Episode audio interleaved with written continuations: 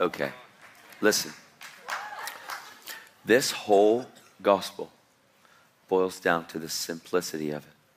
Jesus said, unless you become like a child, it'll ne- you'll never get it. And since you are children, let's get it. Listen, if, if I could have known what I know now when I was your age, the whole world would be upside down. I'm really not kidding. Like, uh, it's ridiculous what God wants to do. He wants to do in and through us. He wants to accomplish His good pleasure. He, it's His will. He wants to will and to do in and through us as the body of Christ. He wants to use you as the hands and as the feet. He wants us to, he wants us to walk in purity so there's no junk in our closet. We don't need a move of God that gets the fingers. We're going to get fingers pointed at us anyway. There's all kinds of accusations all the time. People accuse me of things all the time, but my conscience is clear. My, my heart is pure. My hands are clean. I don't have issues. I don't have junk. So when someone accuses me, it has nothing to do with me. It's an accusation. The enemy will accuse you on a constant basis, and that's why we keep our hearts pure. That's why we keep our hands clean. That's why we stay pure in our life, so that when accusations come, it can't stick. When you get convicted of who God says you are, see, Jesus said when the Holy Spirit comes, when the Holy Spirit comes, it would be good for you to camp in John fourteen, fifteen, sixteen, and seventeen and live there for a long time. It's where Jesus talks about the Holy Spirit more than ever. Right there, it's concentrated chapters. And John was written by a disciple named John, right? The Gospel of John. John also wrote Revelation, the book of Revelation, where he was on the Isle of Patmos. He wrote the book of Revelation. John was a disciple that knew that he was the one that Jesus loved.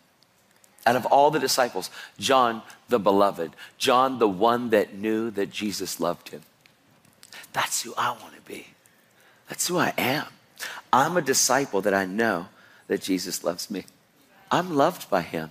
It's different saying, you know, yeah, of course God loves me. No, it's different knowing that God loves you. The difference between knowing that God loves you and that you're being actively loved by God is a relationship. And that's where it's at. And that relationship is through the Holy Spirit. He's the one. He's not scary. He's amazing. Look, last night when I shared testimony and I shared my heart, it's not me trying to talk you into something. It's the Holy Spirit convicting the heart. He brings conviction. Because he, see the things that, like when you come and repent, repent means change the way you think. And in God's eyes and in God's heart, the Father's heart, when you say, God, forgive me. It was horrible. I don't want this. God says, finished. The devil says to be continued. Wow. If we don't have faith in God's ability to forgive us, we'll be automatically consumed with the devil's ability to deceive us. There is nothing else out there on the planet that can wash you clean other than the blood of Jesus. The blood of Jesus is the only thing. There is nothing else. You know, as I travel all around the world, one of my, one of my biggest heart cries is for the body of Christ to step into the simplicity of the gospel. The simple cross, the simple message of the, message of the cross. When Jesus paid the price for your sin, when you come and when you get born again, it says, all of you who are weary and burdened down and weighed down by life, all of you who are weighed down, come to me, he says. All of you that work to exhaustion, you don't have to be an adult and be fifty years old or forty years old or whatever to be in exhaustion. All you have to be is alive and let world, the world come and keep pounding you and pounding you and pounding you. Performance, performance, performance, school, grades, all kinds of stuff. Oh my gosh, baseball, did I do good enough? Did, all that stuff, it's exhaustion. And your brain is trying to figure it out, but your brain is like, oh, oh, and it's trying to be strong, and you're trying to be like the best that you can be. It's all performance. It's all set up to destroy you. All of it is set up to destroy you, even baseball. We're like, no, it's not. It's a cool game. It is. But if you live to be the star player, let's say you make it to the pros, man. Let's say you make it big time. And let's say you're like number one baseball player of the world. It's only for a few years and it's over, man. So now you build your whole identity in this baseball career, your whole life, performance to be the best that you can be, the best that you can be, the best that you can be. And then one day you're going to retire. And now all of a sudden you were the best, but now someone else is better than you, because there's always someone better than you that's coming behind you. And so all of a sudden the guy that, like, your worst nightmare, the thing that you feared the most, just like Job, the thing that you feared the most came upon you. What? I lost my career. Man, I had an encounter with a baseball player. He's a amazing, amazing catcher. I'm not going to say what team, but he was just amazing. And I met him. Um, I, I know another guy that's on the team, and I was like, hey, man, how you doing? He goes, did you see me play today? I go, yeah, you're really good. He goes, no, no, no. Did you see, do you, do you know what my batting average is? I go, yeah, it's really good. So I don't know anything about baseball, man. But I know it's really good. He's a pro, so it has to be good, or he wouldn't be on the team, and he wouldn't be starting, right? He said, yeah. He goes, you know what? Every day, man, every day I have these nightmares. See, man, it, it's not all about, like, making it big. See, if it's all about making it big, you're let down before you even start. And everybody shoots for the, I want to be the best. It's not wrong to want to be the best. It's wrong to let that be your identity. Yeah. So now this guy's looking at me, saying, he's got the, dude, he's got, I mean, we're talking salary of salaries. Like huge, huge money, like banked money, all this stuff. Do you know that seventy-eight percent of baseball players that are professional, within two years, they're divorced, they're depressed, they're hooked on drugs, they're hooked on alcohol. Do you understand that it's like, it's not the best thing? So like, they don't understand that stuff, but they're going through it and they're performing, and they're the best of the best of the best of the best. And within a couple years after they retire, it's all gone. They have all these houses and all these different things, and they've built this huge kingdom that they can't support because they built their life on money. Because honestly, in the world, to be the best is to be the highest paid. And the highest paid is a slow burn, buddy. Are you guys hearing me? The Bible doesn't say set your mind on careers above. It doesn't say set your, set your eyes on being the best that everybody can praise you. See, this is, man, my life, I get to travel and I get to preach the gospel. I get on planes, I have my, my guitar on me, and people are like, wow, that guy must be a rock star or something. You see my dreads, you know, it goes together, dreads, guitar, who is he? And plus, we did the movie with Korn, so they're like, oh, I saw you on T V, bro. They don't know. When I walk through T S A, they're like, hey, man, you got your guitar? You, you got to play a song for us, man. They're thinking I'm some kind of rock star. I'm like, for real? Yeah, yeah, no, you come through my line, you have to play. I go, are you sure? I said, yeah, you got to play. And, and she goes, he's the boss. If he says it, you have to do it. I said, it's seven thirty in the morning, and it's packed with people. Are you positive? Yeah, okay. But you got to promise that when I start, you, you can't stop me. Let me play the song. Like, okay. All right. It's okay. All right, right here. Yeah, right where the metal table, where all the bags come out of the machine. All right. I'm like, whoa, Jesus. Let it rip. Ooh, ooh, ooh. I, I, I. You said I could do it.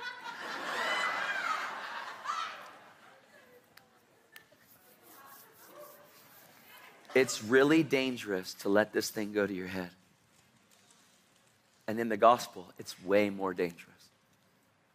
See, God wants to equip you with power, with power beyond anything you've ever seen. But all of a sudden, when power comes, it has this, it has this way of making you think that you're something when really you're nothing. It says, the Bible says, just let me scripturally validate that. It says, if anybody thinks that he's something, he's really nothing. It says that some sow, some water, God brings the increase. You do not bring the increase. God does. Yet God wants to use your hands. He wants to use your feet. He wants to use your lips. He wants to use your eyes. He wants to, he definitely wants to use your eyes so that your eyes are focused on things that are eternal instead of things that are temporary. He wants you to see things like he sees. He wants your mind to be filled with the reality of heaven. He wants you to think like heaven thinks. Are you guys hearing me? How many of you would like to have healing the prophetic, words of knowledge, all the miracles and everything flow through your life on a constant basis. All right. The most dangerous place to be is with the power of God. It is. It's, it's dangerous. Do you know that the disciples, they healed the sick. They did what Jesus said. Do you know that they weren't even saved? Do you know that they did miracles and it was ridiculous? Jesus gives these fishermen authority. And he's like, here you go, guys. Go out there and do it. And they're out there healing people. They're out there. I mean, I'm talking ridiculous stuff. They come back and like, wow, Jesus, you should have seen it. Devils are, man, they just, they just run away. Er, but this is awesome. Look at what we did. Jesus is like, whoa, whoa, whoa, whoa, whoa, whoa.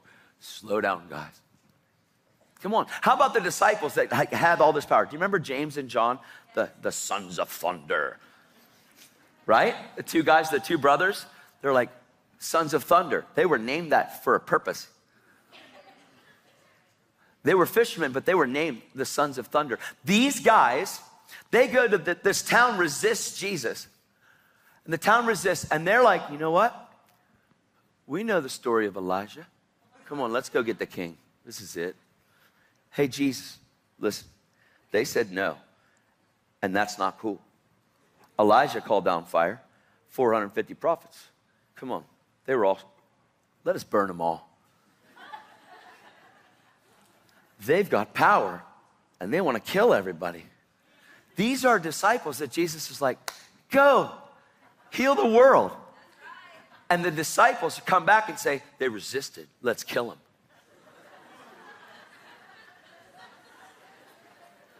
That's not okay. And if this thing goes to your head, that's what you'll want to do. If this thing goes to your head and you're in a mall and you're praying for people and security goes to take you out of the mall, you might fight them and say, I have the right. Boy, that would be scary. Why not just walk with them? Get a word of knowledge on your way out. Hey, I just I just want to say I'm sorry, God. I didn't mean to hurt anybody. I didn't mean to offend. No, you just have to leave. You're not allowed to pray for anybody. Okay, well, you got pain in your right shoulder right now. So as we're walking, I'm just going to pray for you, okay? I don't care what you do, but you're leaving. In the name of Jesus, right shoulder be healed. Get, what did you do? Otherwise, if I try to tell them, no, you listen to me. I have authority. Because it went to your head. Let's say you're a student. Let's say you're somebody like I was. Like when I grew up, I was somebody that nobody noticed. I was somebody when I was a kid, when I was going through school, when I was going through elementary school and grade school and all that stuff. Nobody noticed me and everybody picked on me. I was a very heavy kid. I was really heavy. So everybody called me all the names and they were really mean. And man, it, it hurt my feelings. I was angry. I was mad. And so, man, what if you have that mindset as a kid and then God gives you authority and power? I'll show them. Oh, it's the wrong attitude. You know what that is? That's the attitude of an orphan. And so the disciples were orphans and they didn't know who they were because they didn't know who their dad was. These are fishermen. They're like amazingly bold at fishing. They know what they're doing. At the fishing game, Jesus said, I'm going to make you fishers of men. They had no idea what he was talking about. Like, I know how to bait the hook. I know how to, I know how to fish. I know how to throw the net. I mean, I know how to, but you're saying fish men? How am I going to throw the net with men? Like, this is crazy. What am I going to do? Well, you're going to have to, like, just listen to me. They followed Jesus around everywhere. Like, what would it have been like for Jesus, for the disciples to watch Jesus? What would it have been, what would it have been like for Jesus to be like, Like, okay, they go across and they sit, and they're in the middle of this like lake that it's not a little couple of waves, it's like huge waves, and they're gonna die, and they're petrified, and all of a sudden, Jesus comes walking on the water. They, they were petrified and said, it's a ghost! Jesus says, don't be afraid. That would make me more afraid. How about Peter? Jesus is walking on the water. And Peter sees Jesus, but he doesn't know if it, it really is. Because he says, Lord, if it's really you. Jesus, don't be afraid, it is I. Lord, well, if it's really you, tell me to come to you on the water. Jesus says, come. Peter's like, okay.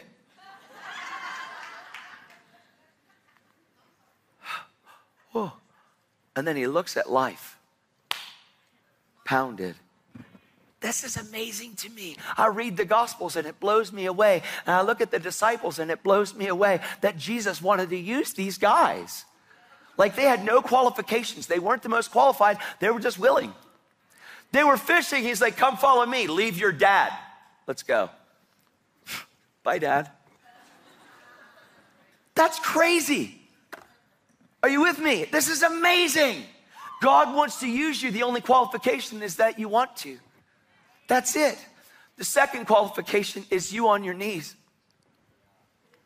And you getting inside of the book and asking God to reveal this truth to you. See, you can walk in power and you can walk in authority and you can walk without understanding who you are. And it's a slow burn and you become top heavy. And then all of a sudden it's all about you and what you can do. Because people will praise you and stroke you and pet you.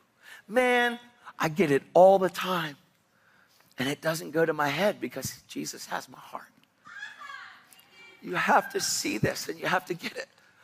I love equipping people with power. I want them, I want them to have power, but I want them to have purity. I want them to have the reality of relationship more than anything. I love the miracles. I, I love that I can go somewhere and watch God just flow and touch people, but I love that I wake up right with God every day.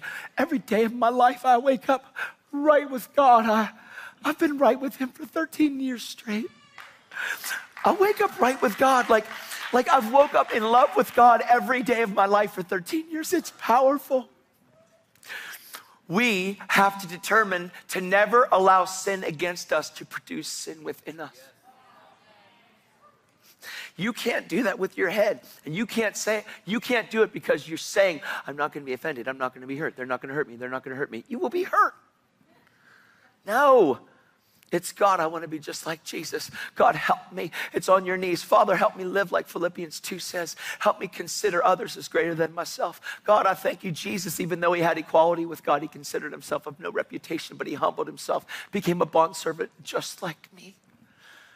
God, I thank you that Jesus modeled the lifestyle that I can live. Father, I thank you that I lack wisdom and I need wisdom. God, give me wisdom. The wisdom of the world is sensual and demonic. It's full of self-seeking and envy. And you do not need self-seeking and envy.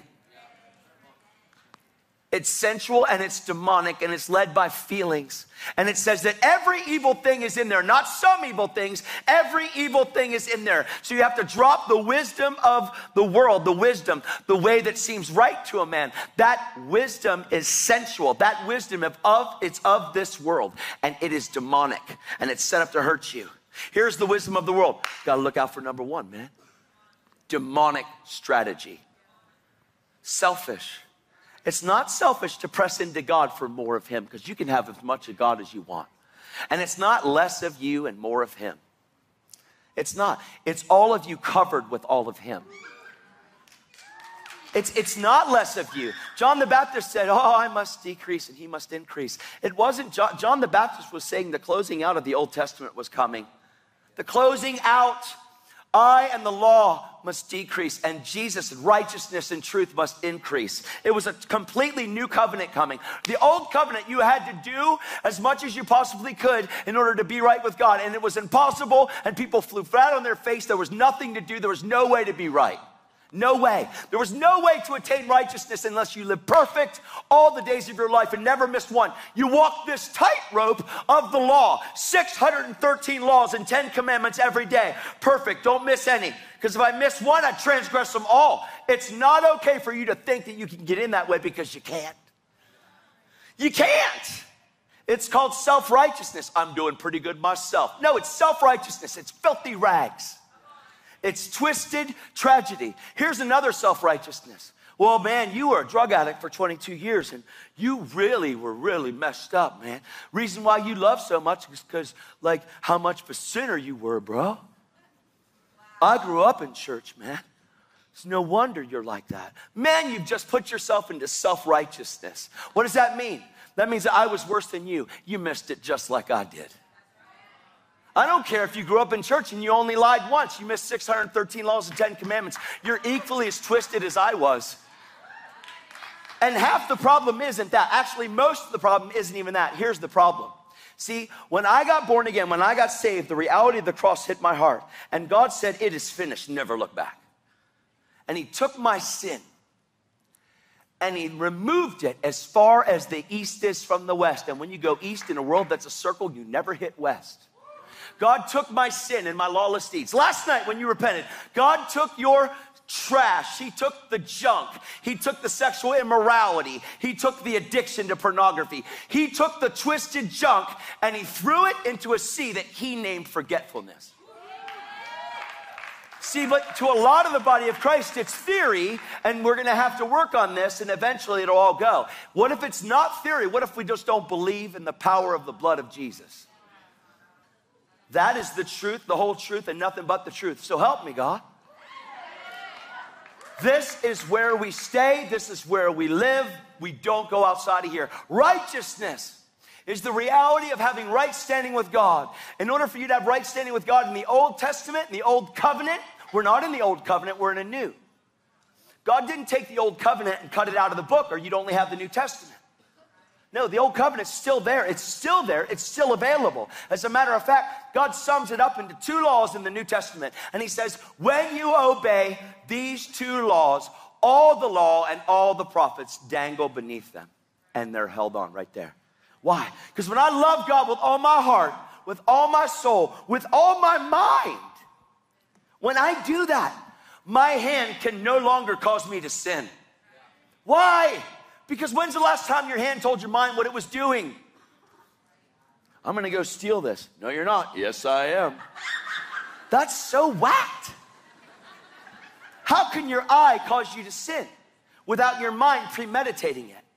The issue is here. Here's the issue. It says, do not be conformed to the world, but be transformed by the renewing of your mind so that you can prove or approve what is the will of God and what is not the will of God. And it all hinges on you knowing what it means to be right with God. Because when you're right with God, you know that God is for you. Who can be against you? The only one is the devil, and who cares? He's beneath you. But the stranger's voice is always talking. He's always whispering. And he wants to grab your attention. And it's unfortunate that a large majority of the body of Christ, and I'm not saying everybody, I'm saying a large majority doesn't know the difference between the stranger's voice and the Father's voice. And you need to know the shepherd's voice because it's a command to not follow the strangers. And so what we've done is we've pressed into, well, I grew up in legalism, or I grew up this way, or I, I just, I didn't know the Spirit was available. Now I know the Holy Spirit, so we become spiritual, but with no truth. Or we grow up in legalism, we got all the truth in the world, but it's logos, it's not rhema. God didn't breathe on it. We're trying to walk it out in our own strength. Failure each way. Because when I'm so super spiritual and I can and I can walk in power and I can prophesy and I can heal the sick, I can still prophesy and sleep with some other woman.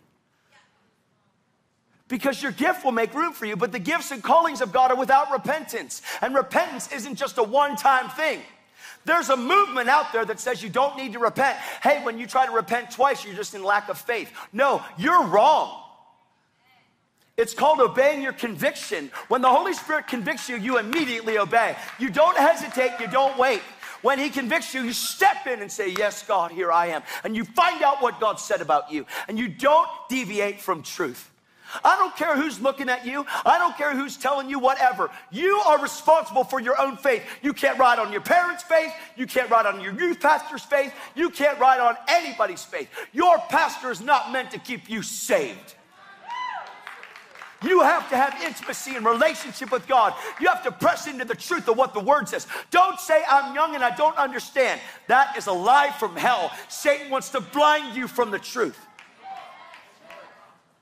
He wants you to know, God wants you to know what he paid a price for. He wants you to know the power of the blood of Jesus. What does the blood do? It actually doesn't cleanse me just externally. See, in the Old Testament on the Day of Atonement, when they went there into the high, into the, well, the high priest went into the Holy of Holies. He went beyond the veil. I know we hear that. People sing songs about the veil. You need to know what the veil was. The veil was what separated man from God. And a high priest would go in there once a year, and they would offer the blood of bulls and goats and the ashes of a heifer for the sprinkling of the unclean. They would offer, and the, the priest would sprinkle blood. They would offer. Every family would come up with blood from an animal. And it was just to atone for sin. But it says the way into the Holy of Holies, the true Holy of Holies in heaven, it wasn't happening yet. So this was an earthly temple, an earthly tabernacle set up until Jesus came. That's why it tore in two and the temple cracked. When Jesus did what he did, it wasn't about you going through a high priest here. People hear that and they're like, that doesn't mean, that means I don't need a, a pastor. I didn't say that. See, we have a high priest that sits at the right hand of God, and he intercedes for you every day, all day long, and he knows our weaknesses, and he understands where we're at. But if you don't have any communion with him through agency of the Holy Spirit, you're lost. And you're not lost, you've been found, but you need to know what you've been saved from and now what you've been saved to. And the only way that that's defined is through the book. It's the instruction manual on how to live and how to get through life. Man, I've got a six-year-old that understands the word. Don't tell me you're too young. No, it says, man, it says, let no one despise your youth. Let no one despise your youth. Show yourself responsible, faithful, in word, in word, in word. What does that mean? Show yourself faithful in going after God on your knees when no one's looking, not with your youth group, not just then, no, it's about you. Who are you when no one is looking? Because God is always looking. He sees you. You know what he said? In order for a young man to cleanse his ways, how shall a young man cleanse his ways? By taking heed according to his word. How shall we do it? By knowing what the Bible says. How can you know the difference between good and evil unless you know what is good? You'll compromise your life and you'll step in here and step in here. And right now, like your hearts are clean. Like last night was a cleansing. It's amazing. He's just good. He cleanses us. Boom. Whole way through. We wake up in the morning. Whoa, wow. But all of a sudden you go out of the conference because it's only for today. Then you're going to go back into the world. And you go back in and you got the same friends that you hung out with before. You might have a girlfriend back home or a boyfriend back home. You might even have texted them and said, look, everything's going to change, okay? But then you get back there and then all of a sudden, since your temptation issue hasn't been solved because you haven't You haven't dove into the truth, because you have to continue. A disciple continues in the word. We have to study the truth. We study the truth and rightly divide the word of truth, showing ourselves approved, not preaching ourselves approved, not confessing ourselves approved. We study and we show, we demonstrate what it's like to be approved by God. God wants to teach you. He wants to train you. Maybe you didn't understand. Maybe the Bible is really hard for you to read. I guarantee you that if right now you start to pick that up and say, God, just like this, just, just get into the word. Just say, God, I have no idea what this means. I need help. And then you start reading. God, I, I don't have a clue. What does this mean, God? You have to, you have to help me. Holy Spirit, help me. This morning, I got up at six in the morning. I go into the other room. I'm like, God, I have no idea. Please help me. I've been a Christian thirteen years. I've been going after Jesus for thirteen years. Every day, every day of my life. Every day, all day. Doesn't matter what time of day it is. Man, I, I'm focused and, and fixed on the truth. When I first got saved, I had scriptures all around my trailer. I'm not kidding. I had big construction papers all around my house. Why? Because I got to know the word. I got to know. I go by, oh my gosh. Man, this is a guy that never read a book before. This is a guy that's brain was so fried that I never read before. I couldn't read. I couldn't focus. My brain would go. I'd be reading and my mind would still go. But my, I mean, my eyes would still go. But my brain was somewhere else. I'd even turn pages and still do it. You ever have that happen? Did you ever drive somewhere and not even realize, like, oh my gosh, how'd I get here? That's how my whole life was. So I never read a book before. So when I went to Team Challenge, I'm in the prayer room and I'm crying out to God, God, I have no idea what any of this means. And if you don't show me, I'm going to be the same as I was. I realized that I surrendered. I realized he saved my life. I realized I got shot at and he saved me. But if I don't find out what this book says, I can never be, and I couldn't read, so what am I going to do? I found a scripture in James about wisdom, and I said, God, I don't have any wisdom. I'm wisdomless. I literally cried out and said, I'm wisdomless. See, you can be book smart and book smart as you want to be. You can be brilliant in school. You can be brilliant in physics and science. And is physics science? You, you can be brilliant at all of it. You can. You can be a whiz with numbers and open the Bible and be like, oh, and trust your pastor to teach you. That's demonic. Not your pastor. You trusting someone else to teach you. Let me tell you about this, man. This is so crazy. You know what an infant is? You know what a baby is, right? Now, when you give a baby a bottle of milk, it satisfies that baby. But when that baby sucks on his thumb or a pacifier, he doesn't get any nutrients. And you can't afford to be thumb-sucking Christians anymore. Don't do it. Don't play with this thing, man. Don't let this just be another conference. Dive in. Dare to dive in. Dare to be hungry and say, I am not an orphan anymore. I'm a child of God. Now, since the manual right here is in front of me, this is the only instruction manual on how this new creation works. I'm going to dive in here, and I'm going to ask God to reveal to me who I really am. Will the real you please step forward? The real you. The real you. And that's what God wants. He wants the real you to step forward. How many of you, your hearts are burning right now? Just got like, your hearts are warm right now. Jesus wants to light your whole body on fire. Like your whole life on fire. So I got saved and I'm, I'm, all of a sudden the Bible's starting to open up, just little bits. I, I couldn't explain it. But that day the Bible went, boop, just a little bit. And I went, oh my God, that was awesome. And, and, and some, I remember someone, I'm like reading that day at Team Challenge and someone said, what? I go, I don't know, but it's amazing. What are you talking about? Well, I, I don't know. And I couldn't explain it at all. It's not about you explaining it. The bread has to bake in the oven before it's finished. So all of a sudden, the truth starts to bake in here. And people can smell it. Something's cooking. They can. They won't say that, but they can tell something's different. Because when they look in your eyes, your lamp is clear. Oh, your heart can take you places that your brain can never, ever, ever squeeze through. The Bible's not meant for your brain. It's meant for your heart. God wants to take you and make you one that understands. He wants to make you one that actually can get revelation straight from God. You are meant to desire the pure milk of the Word. And then as you grow, you'll desire strong meat. And strong meat is better. How many of you like steak? Oh.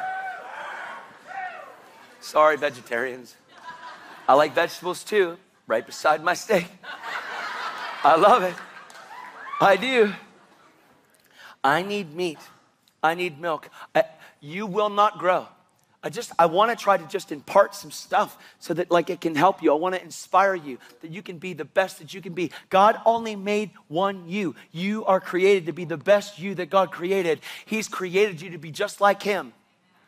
To be an imitator of God, to be an imitator of God, dear children, and walk in love, even as Christ loved us. You are to walk as an imitator of God. A lot of people think it's blasphemy. They just don't read their Bible. The Bible says that you are to imitate God. You're to imitate God. You're to walk in love. How can you walk in love if you still get offended by people? What would it be like, man? What would it be like? See, in thirteen years, people told me that I can't preach this, that you can't just talk like that, I mean, you're going to get hurt. You're wrong. I'm not going to get hurt. I will hurt for people. I will not be hurt by people. Do you think that God gets hurt by us? Do you think that love gets hurt? Do you think that God says, I love you? Come on, do you love me? No, He doesn't.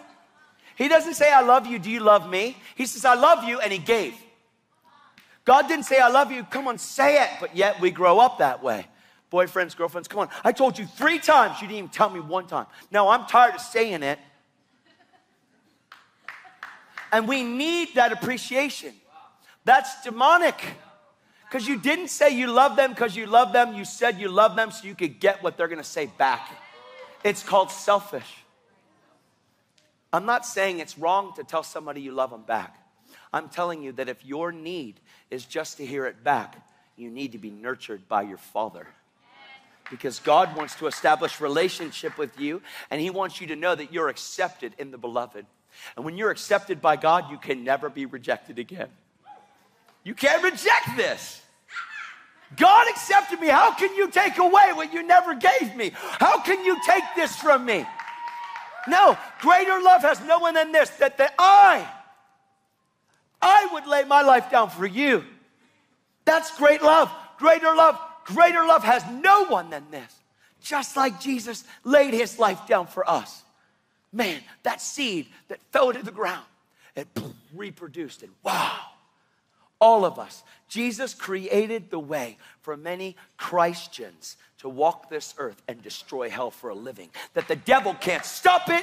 He can't do anything except whisper his lies to you and to get your mind fixed on things beneath instead of things above. The devil can't do anything. He's a withering branch. I heard Bill say that one day and I went, that's mine.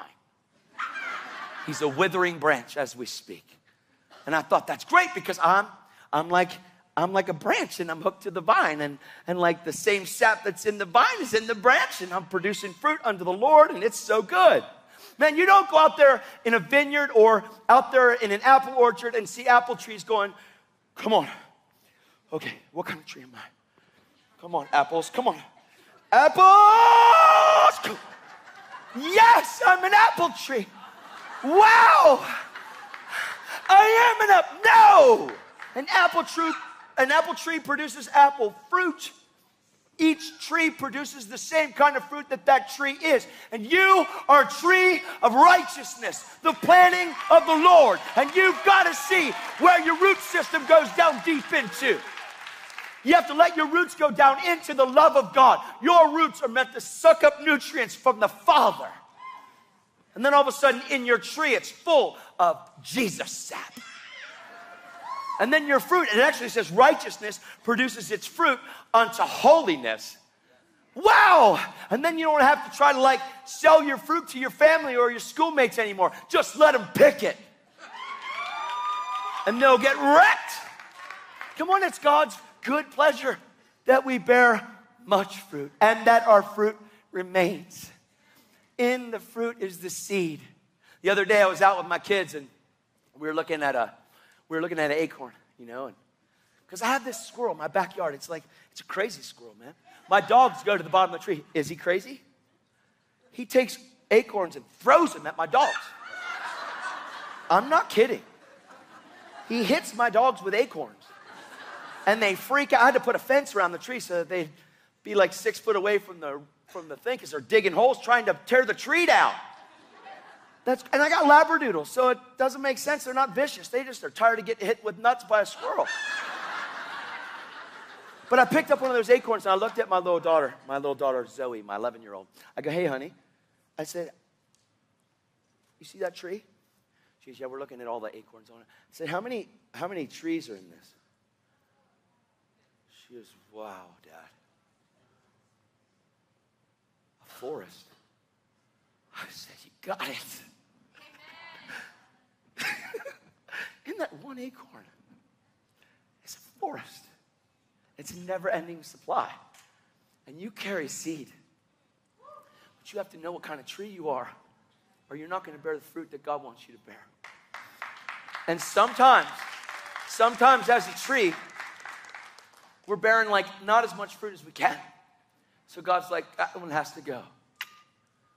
So that branch gets, and all of a sudden that's like, that's not, that's not cool. I'm missing a branch now. It's called being pruned by God. Pruning is amazing. It is, because, look, I used to grow weed, so I did. But how many of you ever had a garden? Anybody help with gardens before, right? Sorry, but I did. That's my only growing knowledge, okay?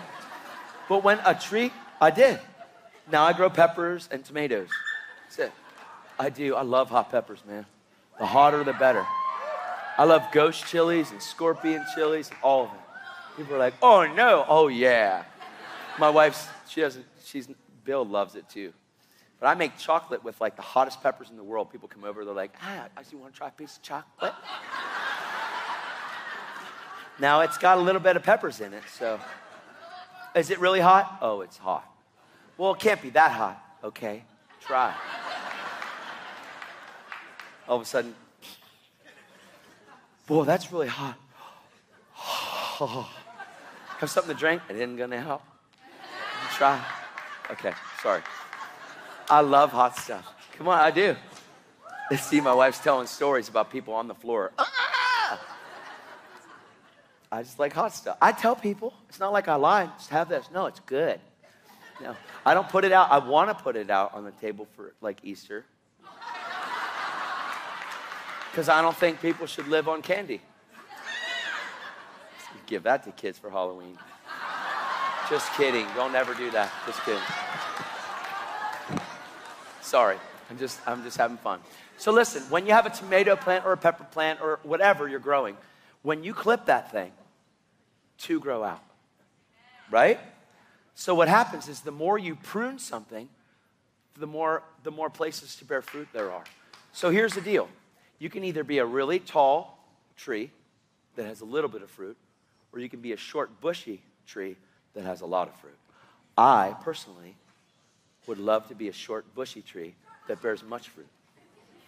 So I have opened myself up to the pruning of the Lord. What does that look like?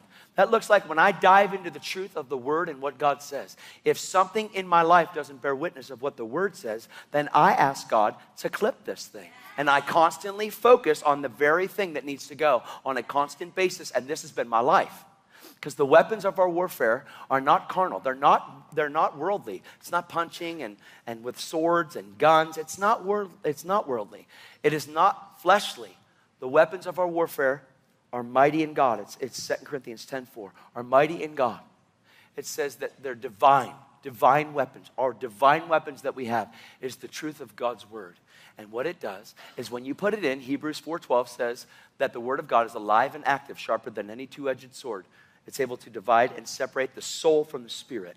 So your soul, your mind, your will, and your emotions, the first place that God causes division to come is through your new born-again, regenerate spirit, which feeds on the, on the bread of God. It needs to feed on the word. So your spirit man inside needs to grow in the word. Your heart gets filled with truth. So your soul, the way that seems right to a man, gets separated from your heart. And all of a sudden, God starts to train your heart, and your heart and your brain flip-flop. Then you start to lead with your heart, and then God renews your mind. And then your heart and your mind are one, and you develop the mind of Christ, and you start to think from heaven. But if you don't spend time in the Word, you become a Christian that has all the ability to change the world, but you're still thinking demonically because you haven't filled your soul with truth. It's healthy. Man, if I were you, if I were you, I would commit myself to going after the truth. And people are like, well, I've been in the Word a long time. I mean, I grew up this way. I grew up in church. I have so much Word in me. Amazing. People look at my life and say, well, you're lucky you came in this way because I grew up in church. I have a lot to unlearn. Well, I've got great news for you. Your brain can't unlearn. Your brain is meant to learn. God gave you a mind so that you can learn. But he didn't give you a mind so that your mind become God outside of his word and his truth. So here's the deal. People grow up in church, they have so many scriptures, they have legalism, they have it all, all the stuff, and, and they're like, all this, and it's like, it's, it's just legal to them. It's just these words that I'm saying. It's like, I grew up this way, I already know this stuff. No, you don't. Because if you knew this stuff, you would walk spirit-filled and you would walk breathed, breathing fire every day of your life. People are like, well, I got a lot to unlearn. Well, you can't unlearn anything. You have to be renewed. God wants to breathe upon what you know. And here's what it looks like. Father, I, I have all this stuff inside of me. And there's a man that came and he spoke at the conference. I never heard anything like it.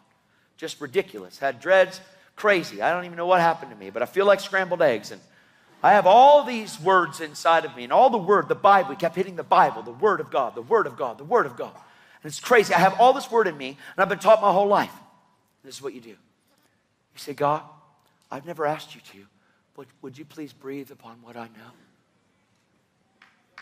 Oh, God, would you let your presence just breathe upon the truth that's been poured into me? Because all these years, I've had all this truth poured into me. And God, it's been legalism, and it's been something where it's not right. But God, it's your word. It wasn't that pastor's word or that parent's word. It was your word that they put in me. So since it's in me already, can you please breathe upon what I have? And all of a sudden, the Holy Spirit will create in you a fire of truth. And you will become a wealth source of information everywhere you go. And you will, you will have the word everywhere you go. because that's what I do. It says some sow, some water. Here's what I do. I walk around. I felt, my heart's filled with truth. I was, I was, I got three hours with Jesus, and then when I came, I had, a, I got another forty minutes with him here. It's so good. Oh, you don't, it's just amazing. Ah! He just loves me. Everywhere I go, everywhere I go, people say, hey, how you doing? I'm good. How are you? That's the word. It's, I have a machine gun seed thrower. I don't play. I don't just toss a one or two. No, I fill myself with truth. Like, how you doing? I'm doing, I'm doing great. What you don't know is that I'm saturated this whole time period, and last night too, with the truth of the word. And God's word is life. And his words in my mouth are the same as his words through Jesus' mouth. When you see that, when you see it, when the word becomes rhema, I am not trying to quote that I'm Jesus, okay? But I am a Christian, and I am burning with a revelation inside of me. The revelation of redemption, the revelation of righteousness, the revelation of purity and power together as one. The two are never to be separated. Purity and power, power and purity. Holiness is not something that is dangerous except to the devil. It doesn't say do holy as he is holy. And the one who said be holy as he is holy was Peter. A lot of people are like, well, you know what? I can relate to Peter. Well, which one? Which Peter do you relate to? The one before he got saved or after? Because in the Gospels, he was a Peter that wasn't saved. He wasn't saved. He wasn't born again until Jesus was crucified and resurrected. But the Peter after Jesus was saved, after, I mean, after he got saved, yeah, after Jesus had risen from the grave and the Holy Ghost got poured out, he changed to, to a different man. And there wasn't any more foot and mouth disease. So stop relating to an unregenerated, unborn again man, and start relating to the reality of who Peter was when he was filled with the Spirit, possessed by truth, to where he went and his shadow healed people. That's the Peter you want to relate to. And that's the one that was baptized in glory. You guys all right? Kinda, a little? All right. I got seven minutes. Well, time's not on my side.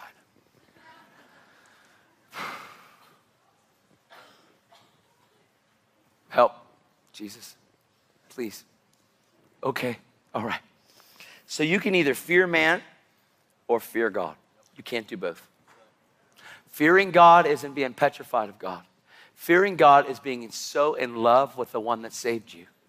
Fear of God comes from the goodness of God and the mercy of God and the kindness of God and his gentleness and his meekness. The fear of God comes from this. Jesus says, come to me, all of you who are weary and exhausted and work to exhaustion. Come to me and I will give you rest. All of a sudden, no more shackles, no more chains. That's just that born again altar call where we're like, yes. Now, that is essential, but it's to unlock this potential. Then it says, take my yoke upon you and learn from me. For my yoke is easy and my burden is light, and you will find rest for your soul. So now we get rest from Jesus when we say yes to him, but then we have soul rest. That's internal rest. That's where the blood of Jesus has washed you clean and you start to renew your mind. That is a soul that is that was created by God to learn and understand his word and to be educated in the truth that sets you free, possessed by the truth. And he starts to paint on the blank canvas of your soul. And he starts to train you in who he is. And all of a sudden, the miraculous is the byproduct of sonship because the spirit of adoption has hit you. And all of a sudden, miracles are happening everywhere. And people are like, wow, that was amazing. Oh, man, thank you so much. Like, it's so crazy that God's doing that stuff. He's amazing. He loves us. Last night, I went into a restaurant. And uh, after we left here, and uh, I was going to get me some eggs. And so we went into the restaurant, and it was really cool. And then I found out that there was a a bunch of youth that came into the restaurant, a bunch, and and people, and, and but I walked in, and the, the waiter looks at me, and he goes, oh, my gosh, I, I can't believe this. I, I can't believe you're here. I go, hey, man, it's nice to see you. He goes, hey, oh, okay, how many in your party? And my wife, it's so funny, it's so amazing. Didn't start like this, but it is now, because she wouldn't even go in public with me for nine months because I was an embarrassment. See, I was lost my whole life, and I couldn't stand being lost. So when I got found, I found out what I got found to. And I was like, oh my gosh, this is amazing. And then I saw that miracles were today, for today, and I went, oh, no way. You gotta be kidding me. This is for me? All I knew is that I was free. My sin was gone. I have no regret, no guilt, no shame, no condemnation. I'm free. The blood of Jesus literally washed me clean. He did the same for all of you. You just need to believe the truth.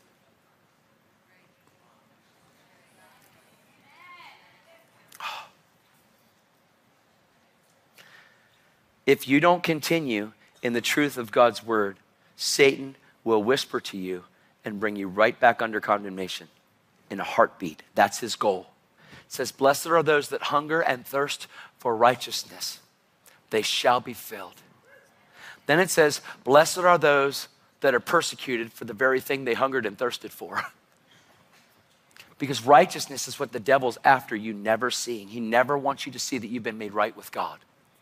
Because God brought you back to being right with him. Jesus paid full penalty for your sin. He washed it all away. And when God sees you, he sees you as if you never ate the tree. Oh, and when you see that, you start to bear fruit unto righteousness. And you start to destroy hell everywhere you go. But the first place that hell gets destroyed is in your thinking. He destroys hellish thinking. And when the devil tries to whisper, it's set up. Boom, truth sets itself up here. And your soul is occupied and there's a no vacancy sign on your forehead. And when the devil whispers, oh, no room at the inn. Sorry. And he's so exposed. But if you don't dive into the truth, this doesn't take thirteen years. It took me like a, just a, a very short time. But I spent my time on my face with Jesus in the Bible saying, you gotta tell, you gotta tell me, you gotta teach me. When I started to pray for people, it didn't go over well with my wife. But now it's amazing. I don't have time to do it, but I'm going to share from last night.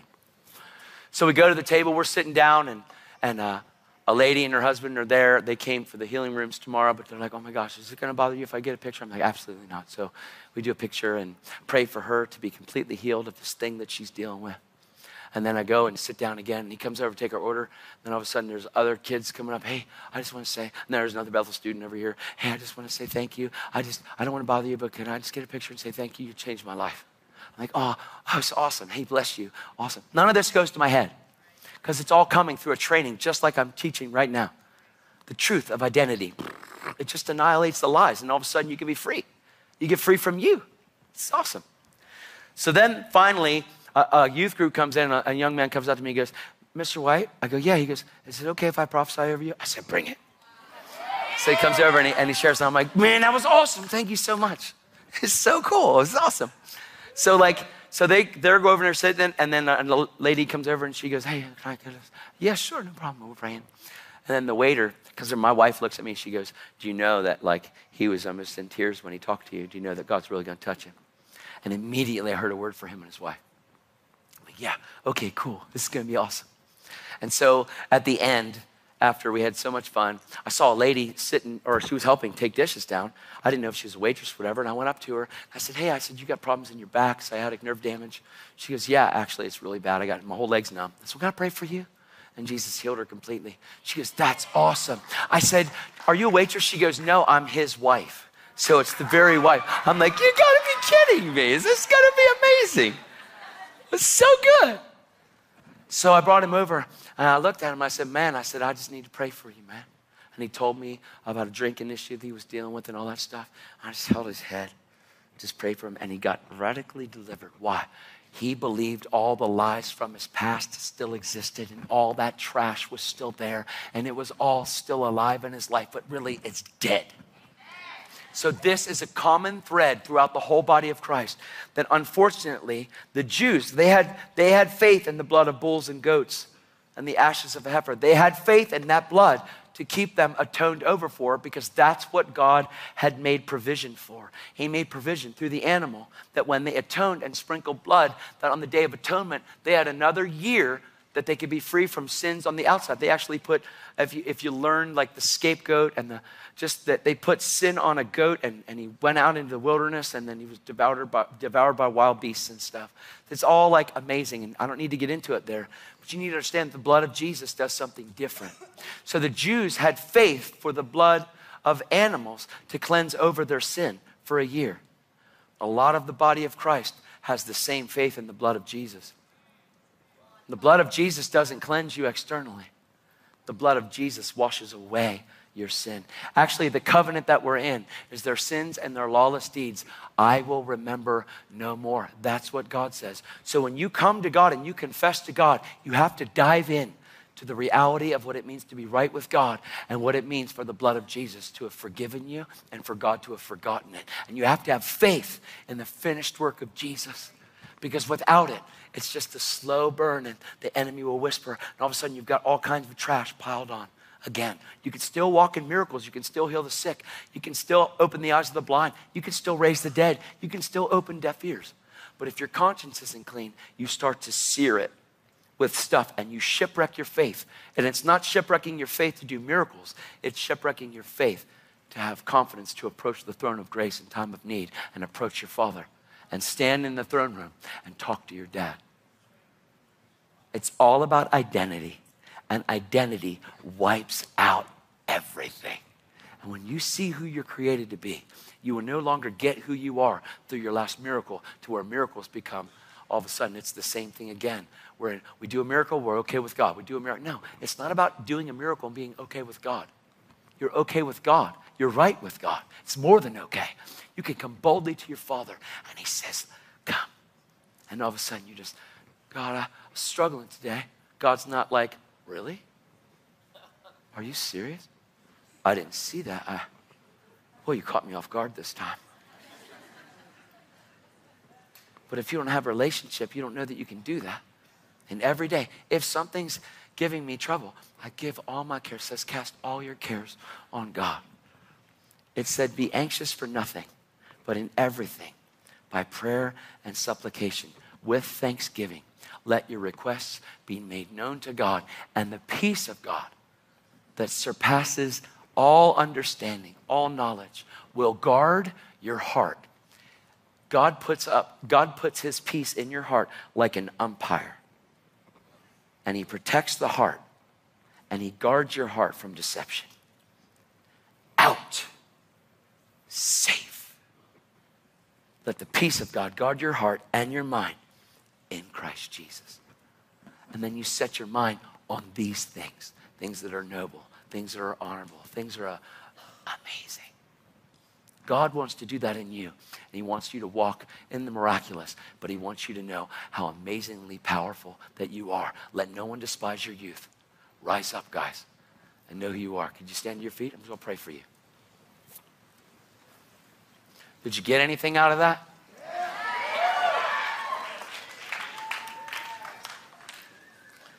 So Jesus, put your hand on your heart, whichever needs it most, and I'm pretty sure it's your brain. Yeah.